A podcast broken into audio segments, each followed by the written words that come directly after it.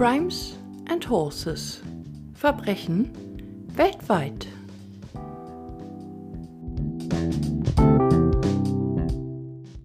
Ein herzliches Willkommen zu meinem True Crime Podcast. Ich heiße Katja und freue mich, dass auch du dabei bist. In meiner Statistik sehe ich übrigens, aus welchen Ländern meine Hörer kommen. Ich bin immer wieder erstaunt, was dort alles auftaucht. Heute gehen deswegen mal ganz spezielle Grüße raus an meine Hörer in der Schweiz, in den USA, der Türkei, nach Peru und nach Paraguay. Ich finde es einfach großartig, dass mein Podcast so weitreichend ist und freue mich wie Bolle, wie toll er sich entwickelt. Und du bist ein Grund dafür. Herzlichen, herzlichen Dank. Der Podcast besteht ja aus zwei Teilen. Im größten Teil erzähle ich einen Fall und teilweise noch weitergehende Infos zum Thema Crime. Und zum Schluss gibt es immer einen kleinen Fact oder eine kurze Story zum Thema Pferd. Ich berichte von Fällen, die für einige Menschen Trigger enthalten könnten. Weil auch meine Freundin Nicole dazu gehört, liebe Grüße an dieser Stelle nach Salzgitter, habe ich mir Folgendes überlegt. Ich fände es schade, wenn du aufgrund dessen eine komplette Folge nicht hören kannst. Ich werde ab sofort in der Folgenbeschreibung aufführen, in welchen Minuten und Sekunden ich explizit von bestimmten Handlungen spreche, zum Beispiel Kannibalismus oder ähnliches. Und ich werde die Zeit angeben, wann der zweite Teil, also der Pferdeteil, anfängt. Und ja, ich hoffe, dass es in deinem Sinn und hilft auch dem einen oder anderen ein bisschen weiter. So, und bevor ich mit dem heutigen Fall anfange, habe ich noch einen schönen Tipp für dich. Über eine Gruppe für Podcaster lernte ich vor kurzem den Matthias kennen. Er bespricht mit seiner Partnerin Tanja im Podcast Crime Up Your Life sehr spannende Fälle, die auch ich unwahrscheinlich gerne höre. Das Besondere an dem Podcast, es gibt in jeder Folge zwei Fälle, die kurz und knackig in jeweils ca. 15 Minuten erzählt werden. Perfekt zum Beispiel, wenn du eine kurze Fahrt zur Arbeit hast. Es gibt kostenlose Folgen, zum Beispiel auf Apple Podcast oder Spotify. Und es gibt zusätzliche Folgen von Crime Up Your Life, die du bei Podimo hören kannst. Dafür benötigst du lediglich eine Mitgliedschaft bei Podimo. Ja, hör einfach mal rein. Aber ich warne dich, es besteht Suchtgefahr. In der Folgenbeschreibung findest du den Link zu Crime Up Your Life. Wenn dich Kannibalismus oder das Zerstückeln von Leichen triggert, schau bitte in die heutige Folgenbeschreibung. Das FBI hat für Serienmörder zwei wesentliche Definitionskriterien. Es gibt mindestens zwei Opfer und man spricht von einer längeren emotionalen Abkühlungsperiode, das heißt es gibt eine lange und deutlich erkennbare Pause zwischen den Taten. Typischerweise sind das mindestens 30 Tage. Das ist übrigens das aktualisierte Modell des FBI. Früher war die Grenze bei drei Opfern und ein drittes Kriterium war, dass die Morde an verschiedenen Orten geschehen sein müssen. Serienmörder töten nicht aus Mittel zum Zweck, also für Geld, aus Rache oder sowas, sondern sie töten aus Selbstzweck. Auf den ersten Blick ist kein Motiv erkennbar. Im weitesten Sinn geht es auch einfach um Macht. Ein Serienmörder will einzig und allein die Entscheidung über Leben und Sterben treffen. Oft spielt auch eine sexuelle Komponente hinein. Eine erste grobe Differenzierung des Serienmörders erfolgt durch die Kategorisierung in den organisierten Typus und den nicht organisierten Typus.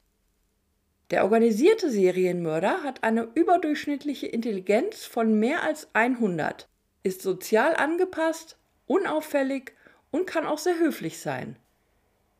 Wegen seiner Neigung zu einem bestimmten Opfertyp verbringt der Täter oft beträchtliche Zeit und Mühe damit, seine dem Schema entsprechenden Opfer zu suchen.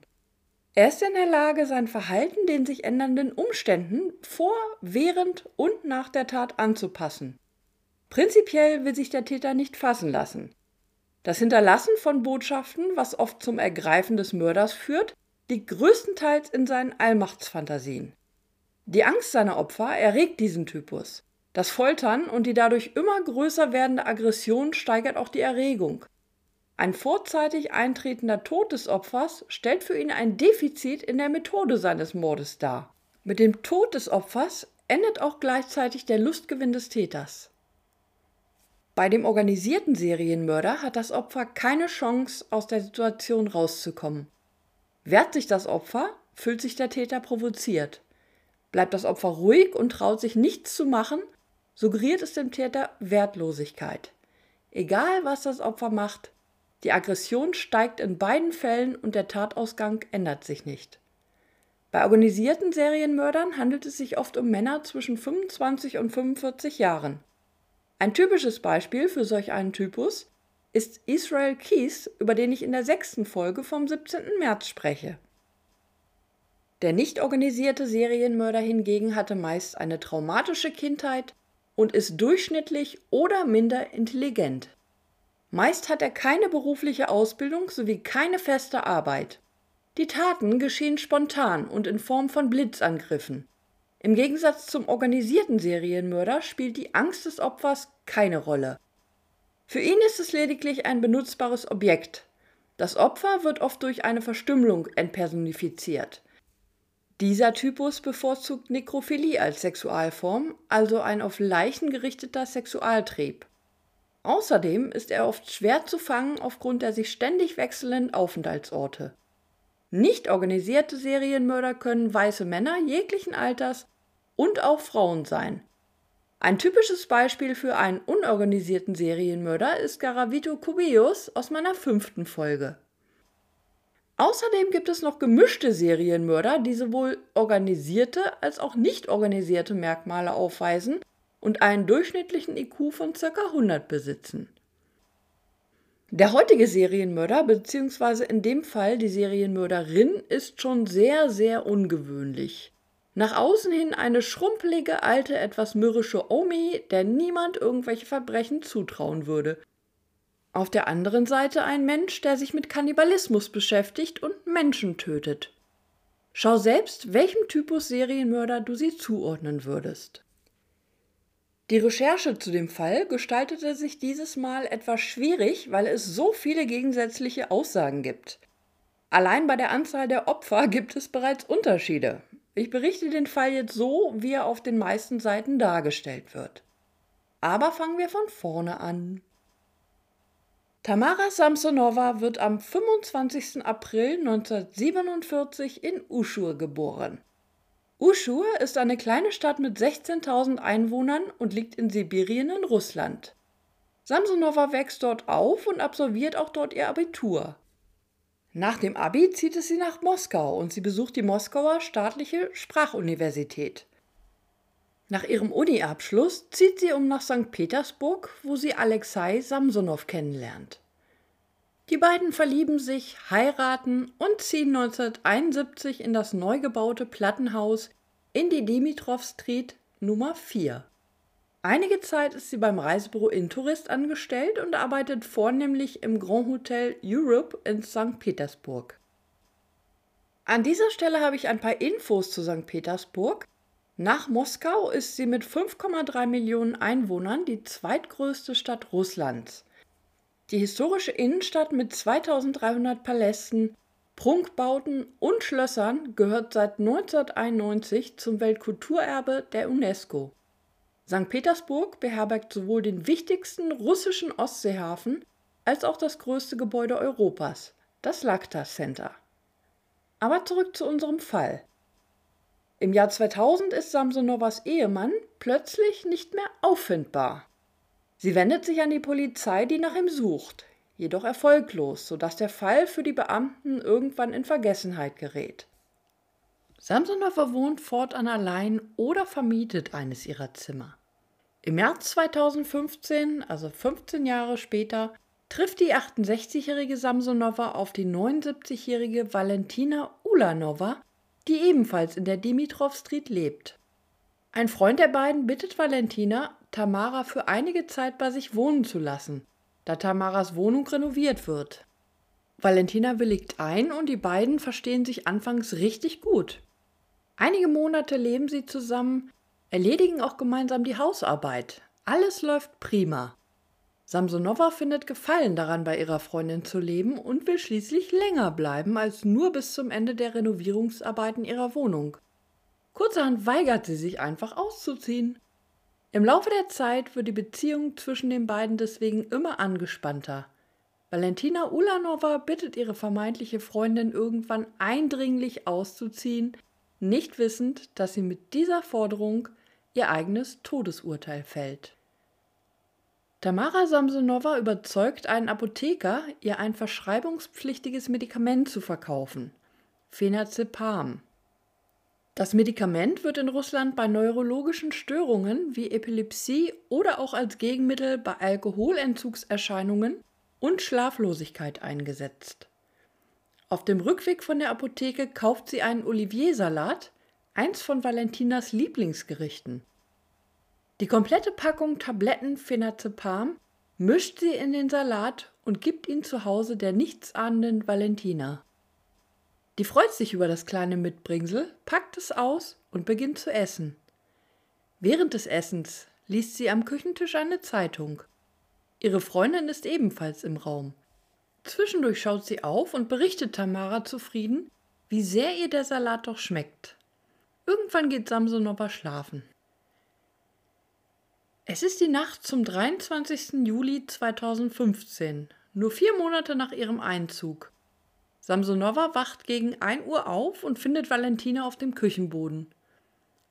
Die Tabletten wirken. Um sie loszuwerden, zerstückelt sie gleich dort die Frau mit zwei Messern und einer Säge, die sie bereits parat hat. Als allererstes sägt sie den Kopf ihres Opfers ab und packt ihn in einen Topf. Dann teilt sie den Körper in zwei Hälften. Die inneren Organe entnimmt sie. Die Körperhälften zerteilt sie mit den Messern in kleine Stücke und packt einige Leichenteile in schwarze Plastiksäcke. Dann nimmt sie die Hände des Opfers und packt sie in den Topf mit dem Kopf. Sie füllt den Rest des Topfes mit Wasser und kocht die Leichenteile. Nur zwei Stunden dauert diese ganze Aktion. Nach und nach trägt sie die Säcke nach draußen, versteckt manche weiter weg, verteilt jedoch auch Leichenteile wie Beine und Hüfte im Hinterhof des Hauses. Erst drei Tage später werden Körperteile Valentina Ulanovas eingewickelt in einem Badezimmervorhang neben einem Teich in der Nähe ihrer Wohnung in der Dimitrov Street gefunden. Straßenhunde erschnüffeln die Leichenteile und ein Anwohner beobachtet die Hunde und schaut kurzerhand in das eingewickelte Etwas. Die Polizei beginnt sofort mit den Ermittlungen und befragt die Bewohner der Plattenbausiedlung.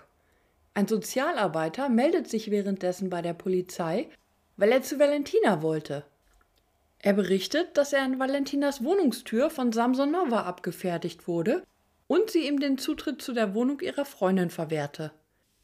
Die Nachbarn berichten des Weiteren, dass Samsonova in den letzten Monaten bei Valentina lebte. Mit diesen Hinweisen wird die Identität der Leiche innerhalb von drei Tagen festgestellt. Es ist wie bereits erwartet Valentina Ulanova. Die Polizei klingelt kurz danach an der Wohnungstür Ulanovas. Die kleine Frau mit den krausen Haaren öffnet die Tür und lässt die Beamten herein. Sie beginnen die Wohnung zu durchsuchen und finden Blut in der Küche und auch im Badezimmer. Außerdem werden bei der Durchsuchung des Hauses im Außenbereich Blutspuren gefunden. Tamara gesteht den Mord an ihrer Freundin sofort. Auch die eigentliche Wohnung der 68-Jährigen wird durchsucht und sie finden weitere Spuren. In einem Tagebuch beschreibt die Mörderin, wie sie zwischen 2003 und 2015 insgesamt 14 Menschen tötete. Die Einträge sind auf Russisch, Deutsch und Englisch verfasst. Die Sprachen lernte sie in der Sprachuniversität und in dem internationalen Hotel, in dem sie arbeitete. Allerdings reicht ein Tagebuch nicht aus. Die Morde können alle fiktiv sein, also ausgedacht. Die Beamten benötigen stichhaltige Beweise, um sie anzuklagen. Bei der Durchsicht der ungeklärten Mordfälle findet die Polizei jedoch nach kurzer Zeit einige zu den Tagebucheinträgen passende Fälle. Es gab in den vergangenen zwölf Jahren Fälle im Frunzensky-Bezirk in St. Petersburg, die bis jetzt nicht aufgeklärt werden konnten. Einen weiteren Hinweis, dass die ehemalige Hotelangestellte in den Mord ihrer Freundin verwickelt ist, finden Sie in den Videos der Überwachungskameras, die im und am Haus angebracht sind. Samsonova ist darauf zu sehen, wie sie morgens um 3 Uhr sechs schwarze Plastiksäcke nacheinander mit Körperteilen ihrer vermeintlichen Freundin Valentina entsorgt. Dabei trägt sie einen blauen Regenmantel mit Kapuze. Ihr Gesicht kann man allerdings einwandfrei erkennen. In einem weiteren Video aus dieser Nacht trägt sie einen Topf mit Deckel durch das Treppenhaus. In diesem Topf befindet sich Valentinas Kopf. Es ist höchstwahrscheinlich, dass Kopf und Körperteile in einem Müllcontainer gelandet sind. Auf die Nacht zum Donnerstag, den 23. Juli 2015, geschah der Mord. Samstags morgens werden die Mülltonnen geleert. Und erst am Sonntag wurden die Leichenteile in der Nähe des Teiches gefunden. Folglich könnten sich die Leichenteile auf der Mülldeponie befinden, werden dort jedoch nicht entdeckt.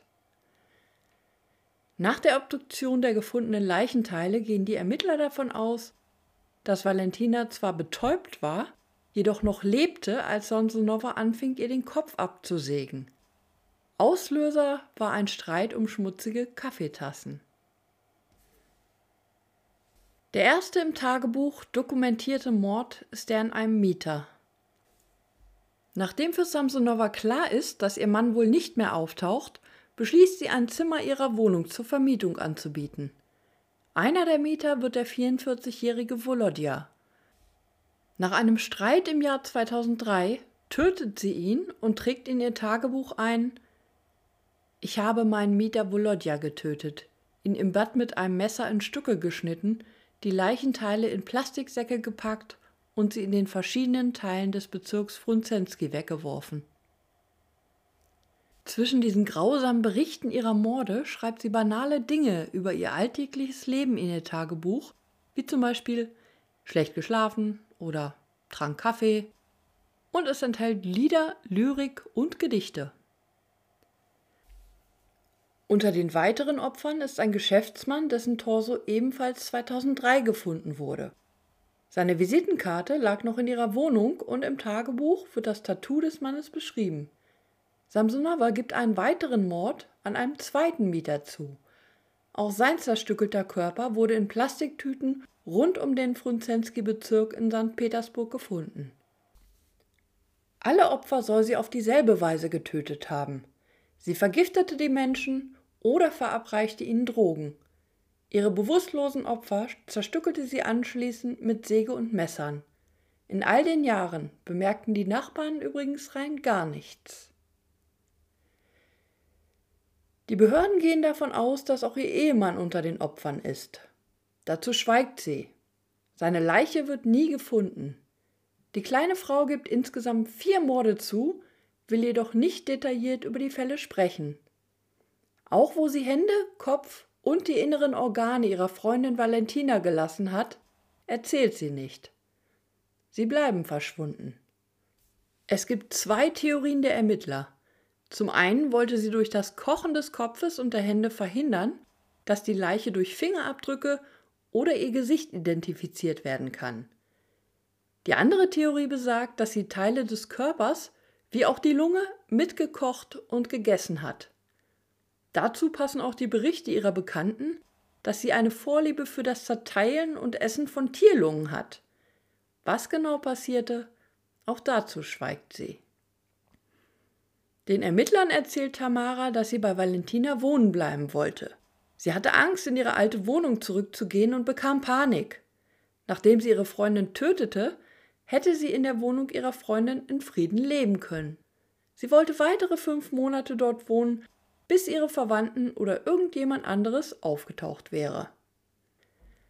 Am 29. Juli 2015 erlässt das Gericht von St. Petersburg einen Haftbefehl gegen die 68-Jährige. Der Haftrichter bezeichnet sie als Riesengefahr für alle um sie herum, wofür er ein Lächeln und einen Kussmund von Samsonova erntet. Weiter fragt er sie, ich werde gebeten, Sie zu verhaften. Was denken Sie darüber? Mit einem Schmunzeln auf den Lippen antwortet sie, Sie entscheiden, Euer Ehren. Nach all dem bin ich schuldig und verdiene eine Strafe. Auch betont sie vor Gericht, ich habe mich seit etlichen Jahren auf den Tag vor Gericht vorbereitet. Ich habe absichtlich getötet, mit dem letzten Mord habe ich das Kapitel abgeschlossen. Als der Richter verkündet, Samsonova solle in Untersuchungshaft bleiben, lächelt sie und klatscht Beifall. Nachdem immer mehr Details an die Presse kommen, betitelt diese Tamara als Granny Ripper, Granny Lecter und Baba Yaga. Bei Granny Lecter beziehen sie sich auf den fiktiven Serienmörder Hannibal Lecter aus dem Film Das Schweigen der Lämmer. Die Baba Yaga hingegen ist eine bekannte Figur aus der slawischen Mythologie, die vor allem in Ländern mit mehrheitlich slawischer Bevölkerung eine sehr populäre Märchengestalt ist. Baba Yaga bedeutet im weiteren Sinne kämpferisches altes Weib oder Hexe. Und wenn man Fotos von Samsonova sieht, kann man diese Assoziation verstehen. Sie ist eine kleine Frau mit wirren, lockigen, schulterlangen Haaren. Ihre lange Nase nimmt einen großen Teil des Gesichts ein, das gezeichnet ist von tiefen Falten und Tränensäcken. Wenn man von ihren Taten nichts weiß, könnte man sie ebenso für ein altes, schrumpeliges Großmütterchen halten, das keiner Seele was zuleide tun kann. Zu der Presse sagt sie später, ich wusste, ihr würdet kommen. Es ist solch eine Schande für mich. Die ganze Stadt wird davon erfahren. Es macht den Anschein, als mache sich Tamara mehr Sorgen darum, was die Nachbarn nun über sie denken. Später wirft sie den verdutzten Reporter noch einen Handkuss zu. Eine Nachbarin Samsonovas, die sie seit 15 Jahren kennt, berichtet den Ermittlern von einer Besessenheit Andrei Chikatilo gegenüber. Sie sammelte Informationen über den Serienmörder und wie er seine Morde durchführte. Über Dutzende Jahre missbrauchte dieser mindestens 52 Menschen sexuell und quälte sie. Er hackte ihre Zungen ab, ließ ihr Trommelfell platzen oder bohrte ihre Augen aus dem Kopf. Er wollte nicht, dass sie sein Bild auswendig lernen. Seiner Meinung nach ging das ohne Augen nicht. Zum Schluss tötete er seine Opfer und aß ihr Fleisch. Jahrelang entkam er der Polizei. Diese ging nämlich einfach davon aus, dass die perfekte sowjetische Gesellschaft schlicht und einfach keine Serienmörder haben könne. Chikatilo wurde 1994 hingerichtet. Weiter berichtet die Nachbarin, Samsonova war außerdem besessen von Literatur über schwarze Magie. Tagsüber sei Samsonova meist im Haus gewesen und wagte sich nur nachts raus auf die Straße. Sie erinnert sich an vergangene Zeiten und erzählt, ich kam, um hier mit meinem Ehemann zu leben. Ich ging zu Tamaras Wohnung, wenn ich telefonieren wollte. Vor 15 Jahren sah sie wesentlich attraktiver aus und auch ihre Wohnung sah damals besser aus. Sie achtete auf ihre Erscheinung und hatte die komische Angewohnheit, vor dem Fenster oben ohne zu sitzen. Und zwar so, dass die Nachbarn die Silhouette ihres nackten Oberkörpers von hinten sehen konnten. Die Nachbarin gibt zu, dass auch ihr Mann Samsonovas nackten Körper attraktiv fand. Und sie erinnert sich, ihr vor Jahren eine Handsäge geborgt zu haben, die sie nie zurückbekam. Es kommt heraus, dass sie diese Handsäge zum Zerteilen ihrer Opfer benutzte. Dann erzählt sie weiter, wie Tamara damals reagierte, als ihr Mann 2000 spurlos verschwand. Es wirkte damals schon komisch auf mich. Sie erzählte mir, dass ihr Mann das Haus verließ und nicht zurückkehrte. In genau dem Moment bemerkte ich jedoch eine Freude in ihren Augen. Bei der forensisch-psychiatrischen Untersuchung Tamara Samsonovas wird festgestellt, dass sie an einer Schizophrenie leidet und eine Gefahr für sich und die Gesellschaft ist. Nachbarn berichten, sie sei vor ihrer Haft bereits dreimal in psychiatrischen Einrichtungen gewesen. Daher kommt sie auch nicht in ein Gefängnis, sondern wird zur psychiatrischen Behandlung in ein darauf spezialisiertes Krankenhaus nach Kasan eingewiesen. Im Endeffekt kann ihr nur der Mord an Valentina Ulanova nachgewiesen werden. Bei den beschriebenen Morden aus dem Tagebuch könnte sie es gewesen sein. Bei dem Geschäftsmann mit dem Tattoo und der Visitenkarte in ihrer Wohnung ist es sehr wahrscheinlich. Allerdings könnte sie sich auch nur eingebildet haben, die Mörderin in den anderen Fällen zu sein. Das kann nicht geklärt werden. Tamara Samsonova lebt noch heute. Allerdings fand ich keine neuen Infos, ob sie noch immer in der Psychiatrie in Kasan lebt oder vielleicht woanders hin verlegt wurde. Das Video von ihr, bei der sie die Leichenteile durch das Haus trägt, verlinke ich dir auf meinem Facebook- und Instagram-Account.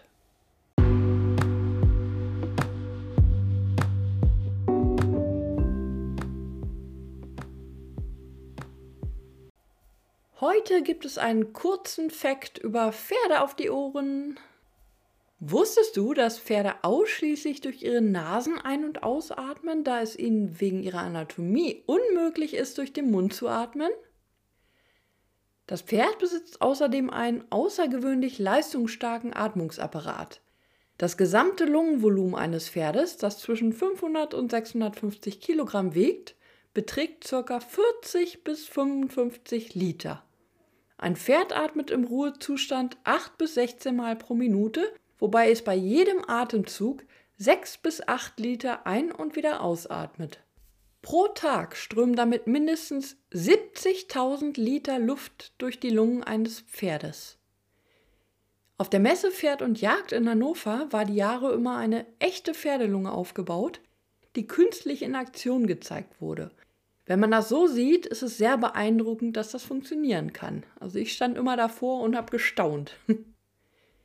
So, Dille, der Pferdeteil war heute mal kurz und knackig. Wenn du eine kurze, außergewöhnliche Geschichte von dir und deinem Pferd oder deiner Reitbeteiligung hast, von der ich im Podcast erzählen kann, lass es mich gern wissen. Du erreichst mich auf crime-podcast.t-online.de oder auf einer meiner Seiten auf Facebook oder Instagram. Ich wünsche dir nun einen schönen Tag, einen schönen Abend oder eine gute Nacht und bleib gesund. Deine Katja von Crimes and Horses.